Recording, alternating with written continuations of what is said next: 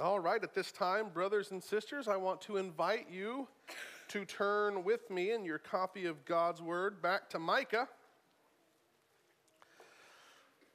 As we resume our study, remember last week when we looked at chapter 3, we said that chapter 3 began the second of the three oracles of that book and that the second oracle go, went from chapter 3 through the end of chapter 5.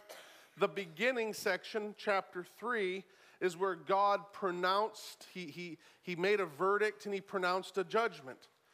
And now, starting here, God's going to pivot to talk about the restoration and the hope.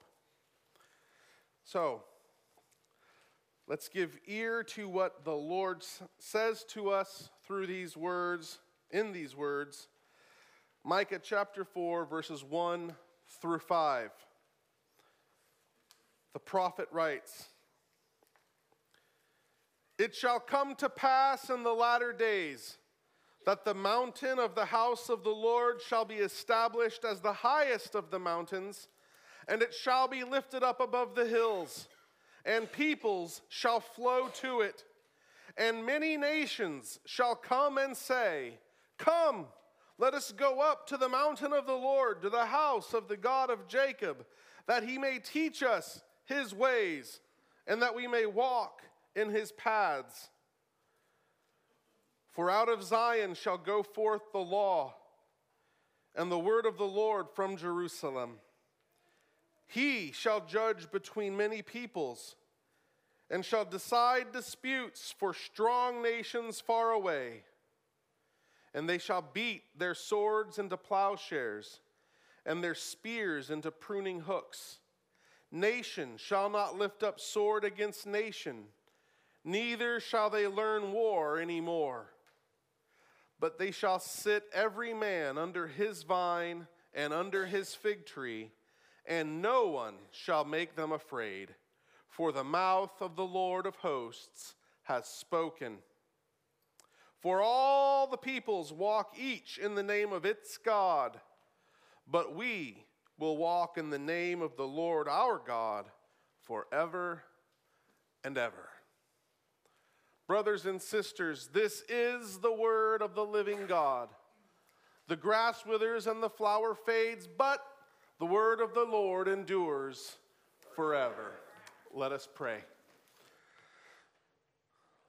Almighty God, we thank you so much for this word and for the encouragement and the hope.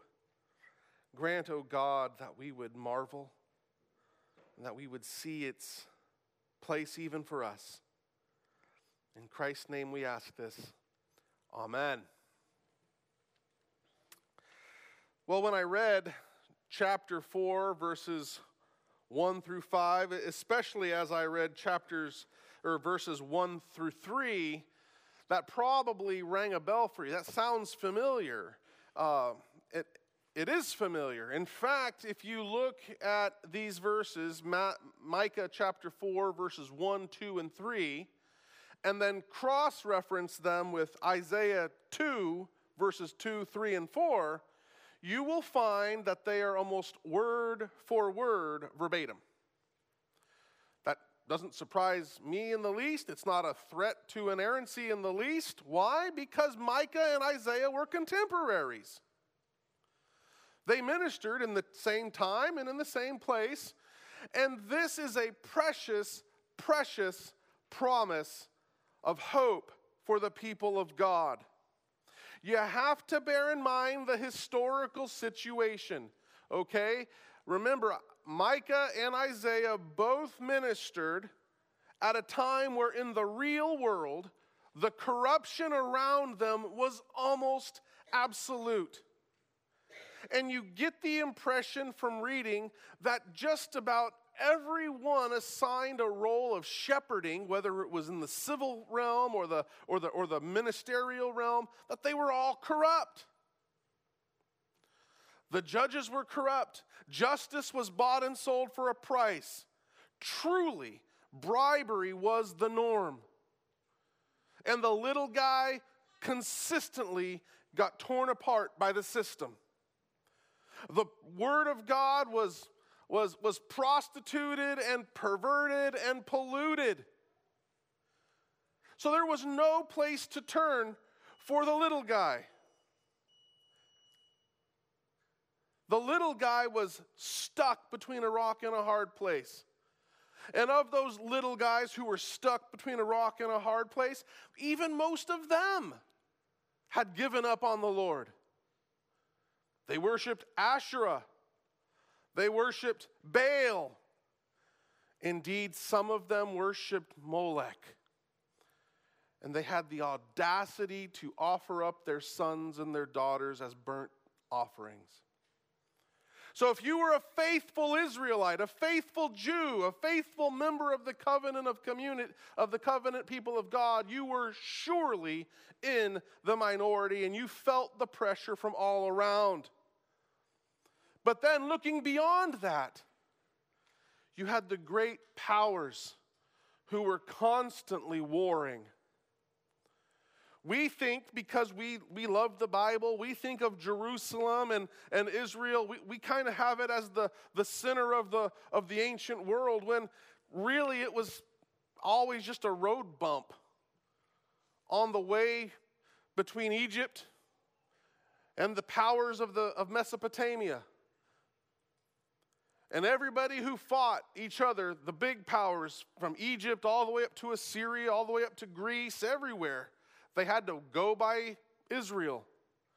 So Israel was always caught in the crosshairs. And now Assyria had come and utterly destroyed the northern kingdom, utterly destroyed it, and done such horrific barbarities to the people that our imaginations pale to try to picture it. We don't want to picture it.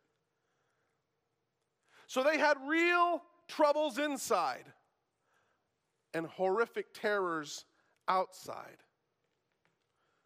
And if you look at the words that he had just said in chapter 3, verse 12, the, the verse immediately preceding our passage was one that was very, very grim. Zion shall be plowed as a field. Have you ever seen a field that's been plowed? Yeah. It's a, it's full of, you know, things that are standing upright, lots of, lots of flourishing going. No. A field that's been plowed is pretty flat. And there's no standing plants left after they're done plowing it. The idea is everything you see here is going to be utterly destroyed. That's not real hopeful, is it?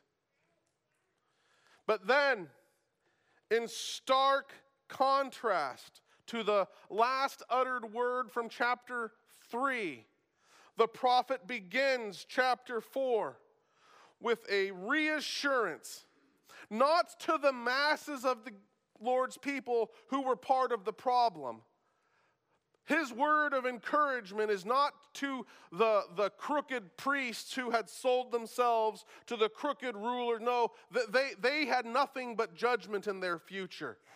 He was giving a message of hope to the faithful remnant of God's people who had to endure in the face of all of this. That nonetheless, despite the fact that this place is going to be overthrown, Nonetheless, it shall come to pass that in the latter days, a complete reversal will occur. The basic point chapter 4, verses 1 through 5 is this absolutely nothing is going to keep God's kingdom from coming. Not sin, not rebellion, not corruption, not even foreign powers intent on destroying every trace of the true religion. Nothing on heaven or earth or under the earth is going to stop God's kingdom from coming. That's the basic point.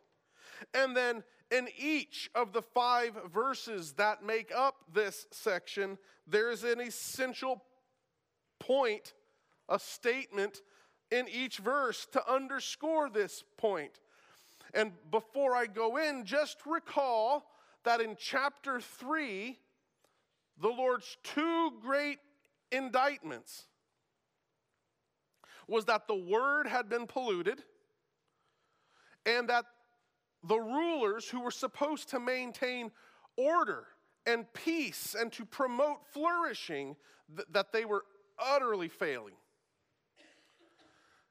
Now in the face of a present situation in which the outside world viewed Israel as nothing more than a pit stop on the way to greater and bigger, better things, and which the people inside were, were, were distorting the word of God and totally taking advantage of their positions to abuse the people instead of lead them, we get to see in verse 1 the marvel that is God's kingdom. Verse 1's main point is that God loves reversals. This theme is throughout Scripture. But the abode of the Lord will go from being utterly obscure to being the principal among the earth. That's verse 1. We're going we're going to dive in further. I just want to give each five. The second verse stresses the passion that will exist for the word of the Lord. This contrasts with the perversion of the word that's been found in their present day. Verse 3 stresses the profound justice that will exist, which again is in stark contrast to the injustice of their situation. Verse 4 is a beautiful statement of how the people then will flourish in a context in which God's word and God's rule are occurring as it should. And then verse 5 brings it all home. Verses 1, 2, 3, and 4 look to the future. Verse 5 returns to the present tense. And there's a great message there that there's many promises given to us that announce, that make clear, that establish the fact that God wins, His kingdom comes, evil is overthrown, every wrong is made right. And that should therefore have an impact on how we live in the present, which doesn't look necessarily anything like the great picture that has been held before us. Now, as we look at these verses and marvel at the reversal that God promises to work, we are immediately looking at the first verses, sh- the first words of verse 1. It shall come to pass in the, the ESV says, latter days. I don't know why the translation committee of the ESV felt the need to be different. The word means the end days, the last days. And so the NASB, the NIV, the King James, I mean, everybody says the, in the last days. But I, I guess saying the last days was, I don't know, too cliche. So they said latter. But understand that when here, he doesn't just mean days in the future, like latter could imply. No, it, it's the word last. In the last days. Now that has some people inquire, well, what last days are you talking about? Is, is the picture painted here in these verses of a millennial kingdom? Is Jesus going to come and not quite save everybody and still have wicked sinners running around, but yet he's going to just subjugate them militarily and, and they're still going to be wicked and unbelieving, but yet they're going to exist under his rule and, and it will be peace on earth, even though in their hearts they're raging against. Uh, what is that what it means? Or is it talking about the new heavens and the new earth? I mean, the Old Testament gives us some amazing pictures of what takes place eventually, where, where lions lay down with lambs. And I mean, something has fundamentally happened when, when lions don't need to survive off of eating lambs, and when, and, and when a child can put its hand into the, the, the pit of a viper and not get bit. Something remarkable has happened in the created order. So, is that the new earth? Well, I would posit, along with the historic Christian church, that you understand latter days in view of what the totality of the scriptures has to say about the subject. Do not, do not do theology by looking at the Old Testament, which the New Testament explicitly says is type and shadow, and looking at key words and underlining key words and absolutizing key words, and then move to the New Testament and pretend the New Testament isn't explaining the Old Testament. That's not how you read a book.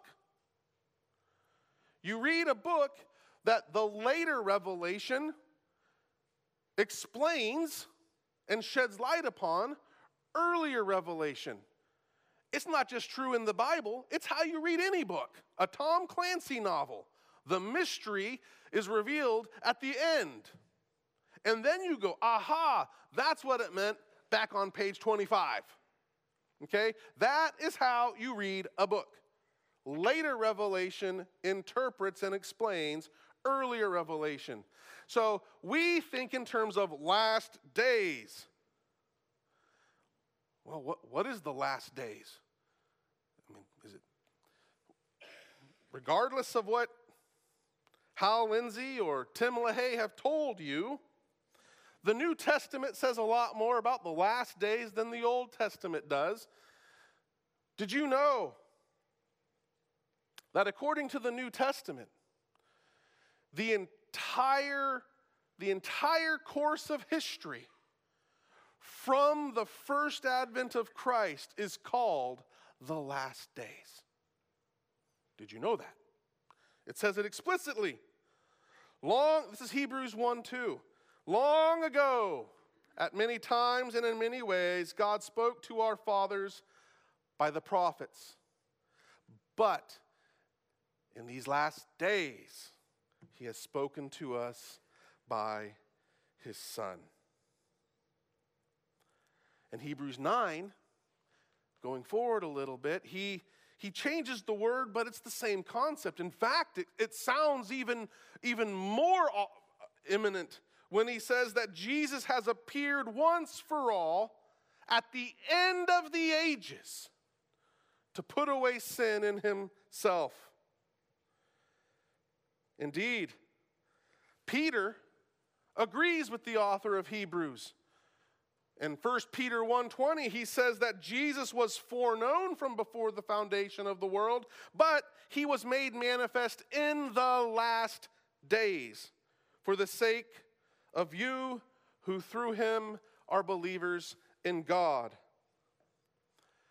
Building on that then, since Jesus was manifest at what was in terms of the Bible's understanding, the beginning of the last days, we have Pentecost occur in, in Acts chapter 2. And some of you recall the passage. What happens? That the Holy Spirit descends, and it's like, it's like tongues of fire, flames lapping at, and, and there's a great wind, and it's an awesome, non repeatable event.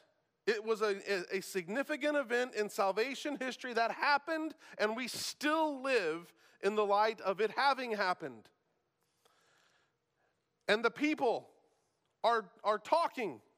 They're all talking over each other, and, and incidentally, all of the hearers there, gathered from all the corners of the world, hear the apostles' teaching in their own languages.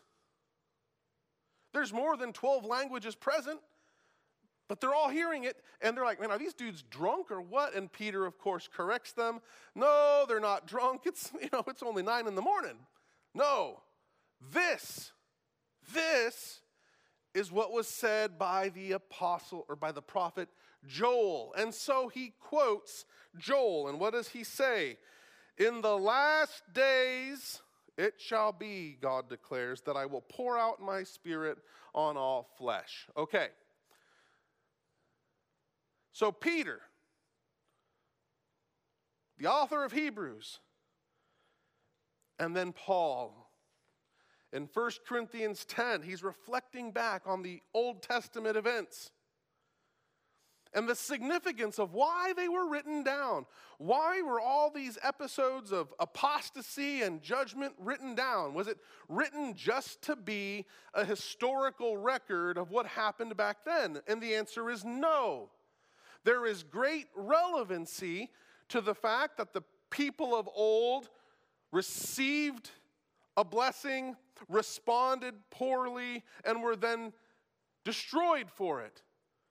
And after having Paul tell us not to follow in their footsteps, he says this in verse 11 of 1 Corinthians 10. These things happened to them as an example, but were written down for our instruction, on whom the end of the ages has come. Therefore, let anyone who thinks he stands take heed lest he fall.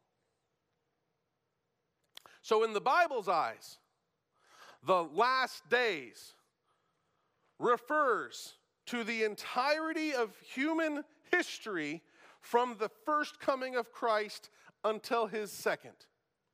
And at his second coming, we have the judgment, and then we have the inauguration of a new heaven and a new earth. We live, brothers, in the last days. And so, it is an awesome truth to consider that the Lord prophesied through his messenger what would happen starting with the coming of Christ, even to now. And so when we learn about the latter days, understand that what we see is a now and not yet. There is a truth to the fact that we have not seen the fullest expression of these verses yet. It's the same with your salvation. You have been promised. The Holy Spirit has been given as a, as a seal, as a guarantee, as a comforter, and you begin to see sanctification worked out in your life, but you have not yet been glorified. That is still to come.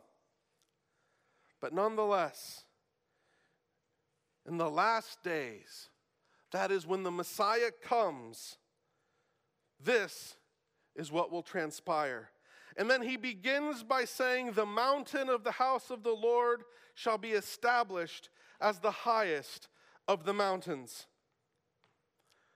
Jerusalem sat on a little mountaintop. It sits on a little mountain about 2,400 feet above sea level.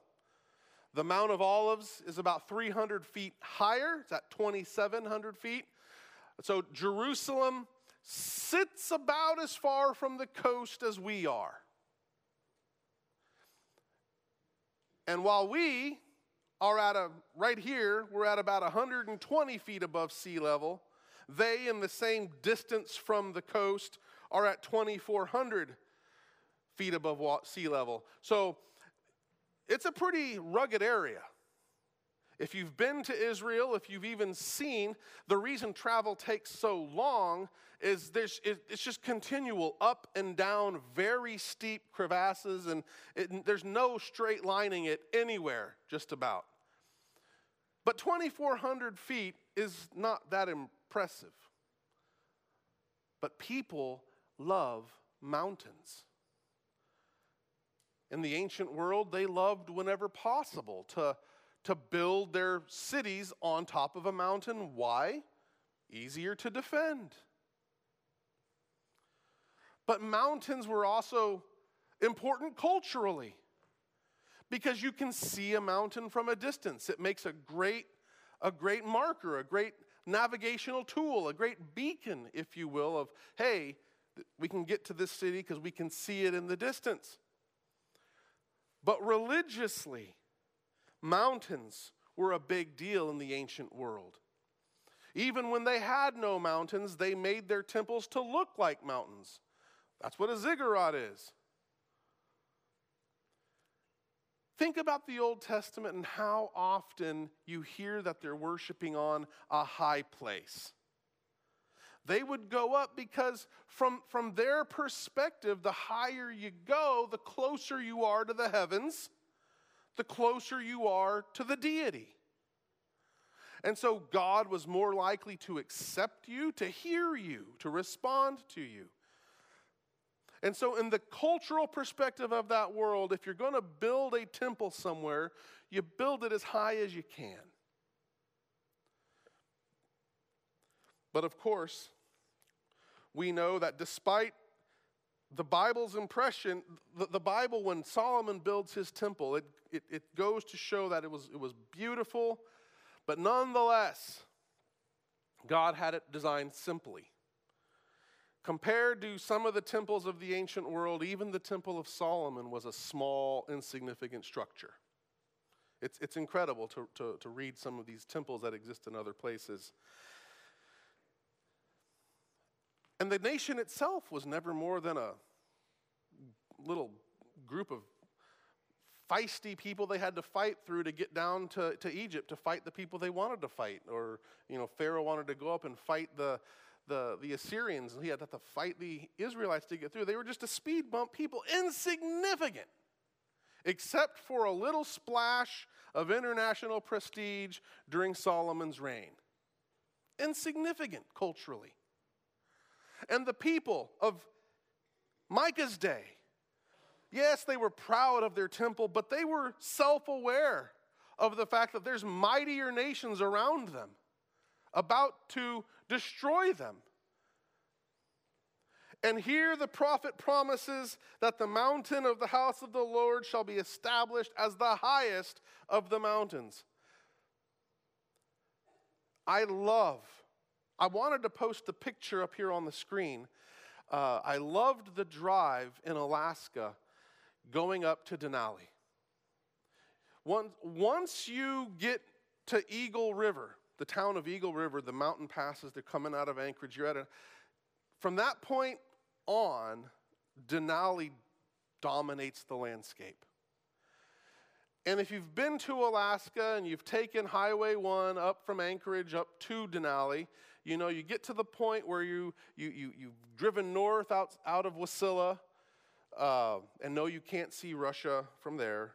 Um, but you, you, you, you get outside of Wasilla, you go up about 20 more miles, and you pass through this little town called Willow. And that's where, that's where the, the lake is that the Iditarod, they, they start the Iditarod right there. It's, it's incredible. But you're driving right down the road, and, and the road, of course, makes a bend way up ahead. But as you're driving down the main section of town, you can see Denali. And, and in front of it, looking like foothills, are Rocky Mountain, like the front range of the Rocky Mountains, looking like foothills. And Denali is just this monstrous thing. And you're still about a three hour drive. It's awesome. It, you can't ignore it, you can't not see it. It is the most prominent landscape feature around. And the Lord is promising his people that in the last days, the mountain of the house of the Lord will be the most prominent feature. And when people wish to seek the Lord, it will be the place they find. Jerusalem people then and even people now don't really understand the significance of what Jerusalem was and is.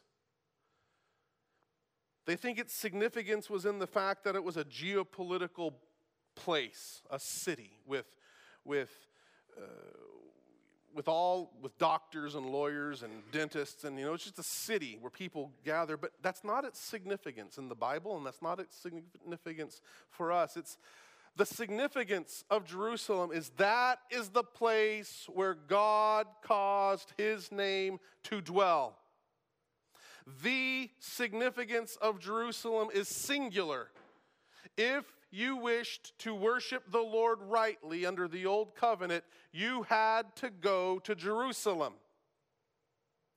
Jerusalem was where the temple was. Jerusalem is where the sacrifices were to be offered, where the Lord was to be worshiped, period. And so the significance of Jerusalem is found in that fact that the Lord is there. The temple where the Lord resides is there. And so, what is he saying? Is he saying that we're going to have a geographical city in the last days that's established as the place where you have to go to worship the Lord? Is that what he's saying? That there are some of our brothers and sisters who think that in the last, last days, because, you know, but in the last, last days, we're actually going to have a new temple built in that city. And, and that that really is going to be the place. N- never mind that Jesus says otherwise. He literally says otherwise. In John chapter 4, in chapter 4, verse 21, he's, he's on a mission, and I, I love that it says he had to go through Samaria because no, he did not geographically have to go through Samaria. So the, the he had to go was not a, a directional statement of fact, it was a missional statement. I love that part. But anyway, he's talking to the Samaritan woman at the well. John chapter 4, you know the passage. And she's throwing up all sorts of dodges every time he, he's, he's getting, but he's the great soul hunter and he will not lose this woman. And when she says, I figure you're a prophet, you sound like a prophet, you're, you're talking like a prophet. My, my people worship here on Mount Gerizim. And Mount Gerizim has a, has a prestigious lineage in the Bible.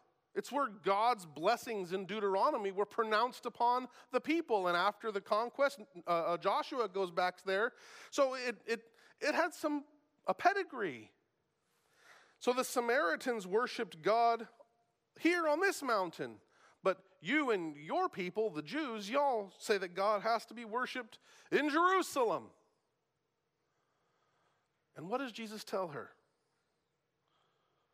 You're right. you better get yourself down to Jerusalem, lady. No. He addresses her as woman. That, that always cracks me up. How, how Jesus, he has no, he calls his mom woman.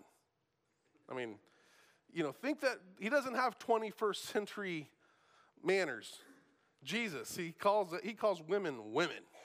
Woman, believe me, the time is coming when neither on this mountain nor in Jerusalem will you worship the Father. But the hour is coming and has now come when the true worshipers will worship in spirit and in truth. For the Father is seeking such people to worship Him. That's because Jerusalem's purpose, purpose was singular.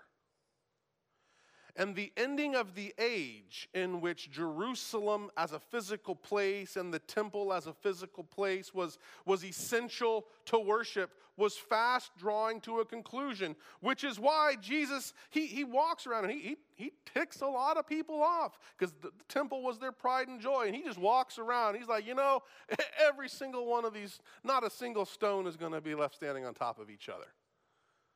They didn't like that. In fact, that's one of the charges they bring at him. He said he would tear down the temple. And then what does he say? They, they, they, like to forget the.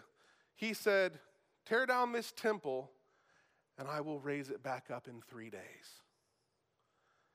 Jesus sees himself as the true temple. Why? Because what is the temple?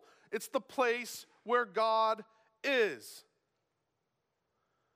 It's the place where sacrifices are made. Jesus is where God is because what? He is God. He's the place where sacrifices are made because he's our great high priest, having offered himself once for all time. He sees himself as the new temple, and we, his people, according to scripture, are being built into a living temple. And this is amazing news to us, which is why the author of Hebrews tells us that we have now come to Mount Zion, to the heavenly city in festal array. Even though we haven't come to a city on the earth, we have come to that which is the true Israel the true Jerusalem, the true temple, because we come in the name of Christ. That's what Hebrews 12 22 is telling us.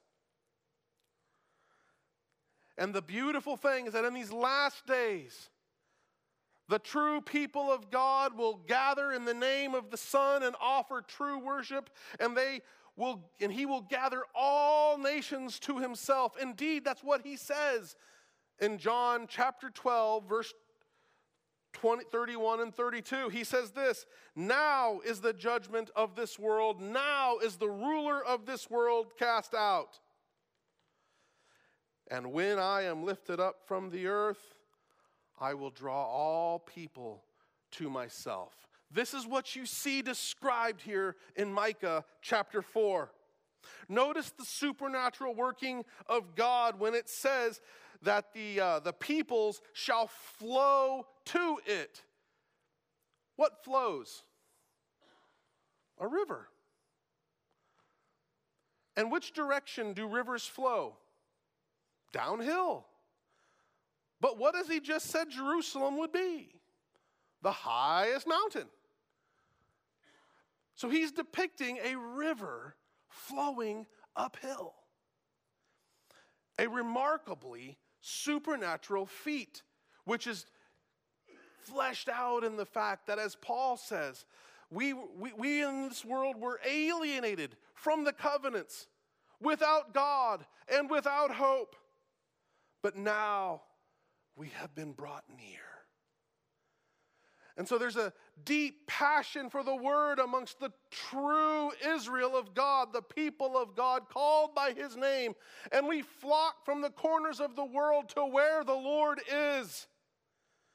This is why we gather in assemblies. This is why the church in every age is a outpost of the kingdom of God where the Lord's word is made manifest, where the Lord's rule is evidenced. And he works peace. History is filled with the peace bringing effect of the kingdom. But yet again, we have the now and the not yet. For indeed, the day comes when, when peace will be established on the earth in totality in the new earth, but for now, the foretaste of it is this, as evidenced in Ephesians chapter 2, where there's this wall of hostility between the two men. And now in Christ, the, the wall has been torn down and the two have been made into one man. And we, we evidence it here in the body when we come from various backgrounds. And we have peace. And instead of the prejudices and, and, and, and grievances that we bring from our very, we're brother and we're sister, and we look after for one another bearing one another's burden. I love multinational services. My favorite one uh, was the Easter service in 2007 in Bagram Airfield, where I, I, I preached the Easter service, and we had Protestants from all of, not, not just the American forces, but from all over our, our allies, and, and it was awesome. Singing hymns together from all sorts of nations, reading God's word together, proclaiming God's word together. It's a glorious picture of what is to come. And so, in the midst then of a dismal present, the prophet wants his people to know those of you who are just barely holding on in the midst of all this difficulty, have hope. Walk in present faithfulness, knowing the bright, luminous future that awaits. Our God is King and Lord of the whole earth. He is all wise, He is all powerful, He is all present. No one and nothing can stop it from coming. So walk in His name now and forever, and you will see the day of your salvation. Let us pray. Almighty God, we thank you for this great word of hope from Micah. Thank you for giving us the privilege of living in the age in which your Son is calling all people to himself.